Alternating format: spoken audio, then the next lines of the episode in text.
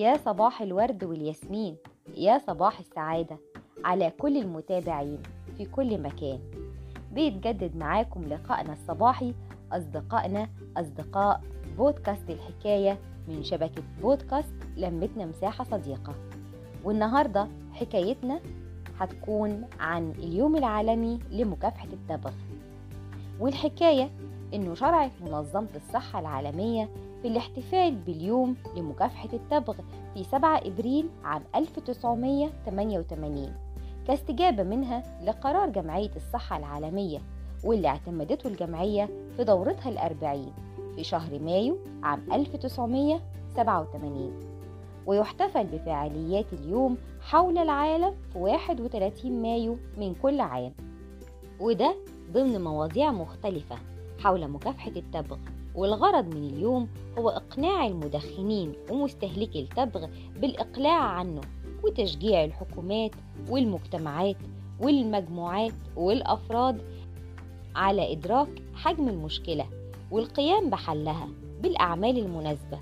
وفي كل عام بتقدم منظمة الصحة العالمية جوائز للأفراد أو المنظمات الرئيسية اللي كان ليها إسهامات قيمة في مكافحة التبغ. وإنجاح حملات اليوم العالمي لمكافحة التبغ ولأن التدخين له أضرار على كل المستويات هنتكلم النهاردة عن الأضرار الصحية على الرئة حيث أن المدخن أكثر الناس عرضة لداء الربو والتدخين بيسبب سرطان الرئة.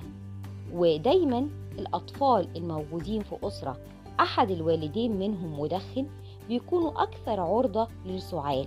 وصعوبة في التنفس فضلا عن إصابتهم أحيانا ببعض نوبات الربو. وكمان من أضرار التدخين على الجهاز التنفسي الإصابة بالتهاب الشعب الهوائية والتهاب الرئوي وما يصاحبها من التهابات الأذن ولأننا بنمر بفترة صعبة في ظل وجود جائحة فيروس كورونا علينا بالالتزام بالإجراءات الاحترازية والوقائية.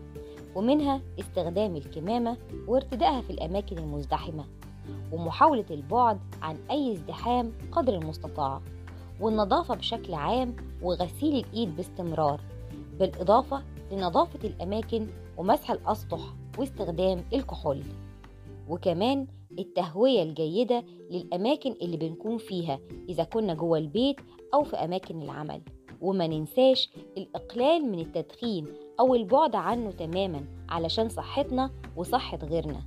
بالإضافة إننا بنأكد عليكم التسجيل على موقع وزارة الصحة والسكان علشان خاطر نبدأ ناخد اللقاح لأنه مهم جدا وأمان. التوعية مهمة علشان صحتنا وصحة غيرنا. خدوا بالكم على نفسكم. من شبكة بودكاست لمتنا مساحة صديقة وبودكاست الحكاية بنتمنى ليكم دوام الصحة والعافية واخترنا ليكم أغنية صباحية. يا رب تعجبكم. ليكم مننا كل الحب. صفاء فوزي. دخان في كل مكان مثل خيالي ما بتركني في كل محل بضل خنقني ومهما حاولت أتفادى كل الريحة وسمها بضل يلحقني. بالمطاعم والمولات حتى المستشفى. تخيل المستشفى. في ناس قاعدة عم بتدخن حوالين المرضى يعني فوق مرضهم. قاعد المدخن خنقهم بالسلامة. وبالسلامة بيقولهم دخن برا. اطلع برا. في قانون 47 بمنع جوا التدخين. ما تفكر بس بحالك. في عالم هون غيرك بده يتنفس. ما بده تصلب شرايين لا للتدخين لا للتدخين. خد السيجارة ودخن برا وارحم ولادك من ضررها. بدها الشغلة شوية ذوق واحترام القوانين. لا للتدخين لا للتدخين لا للتدخين لا للتدخين. خد السيجارة ودخن برا وارحم ولادك من ضررها. بدها الشغلة شوية ذوق واحترام القوانين. لا للتدخين لا للتدخين. لا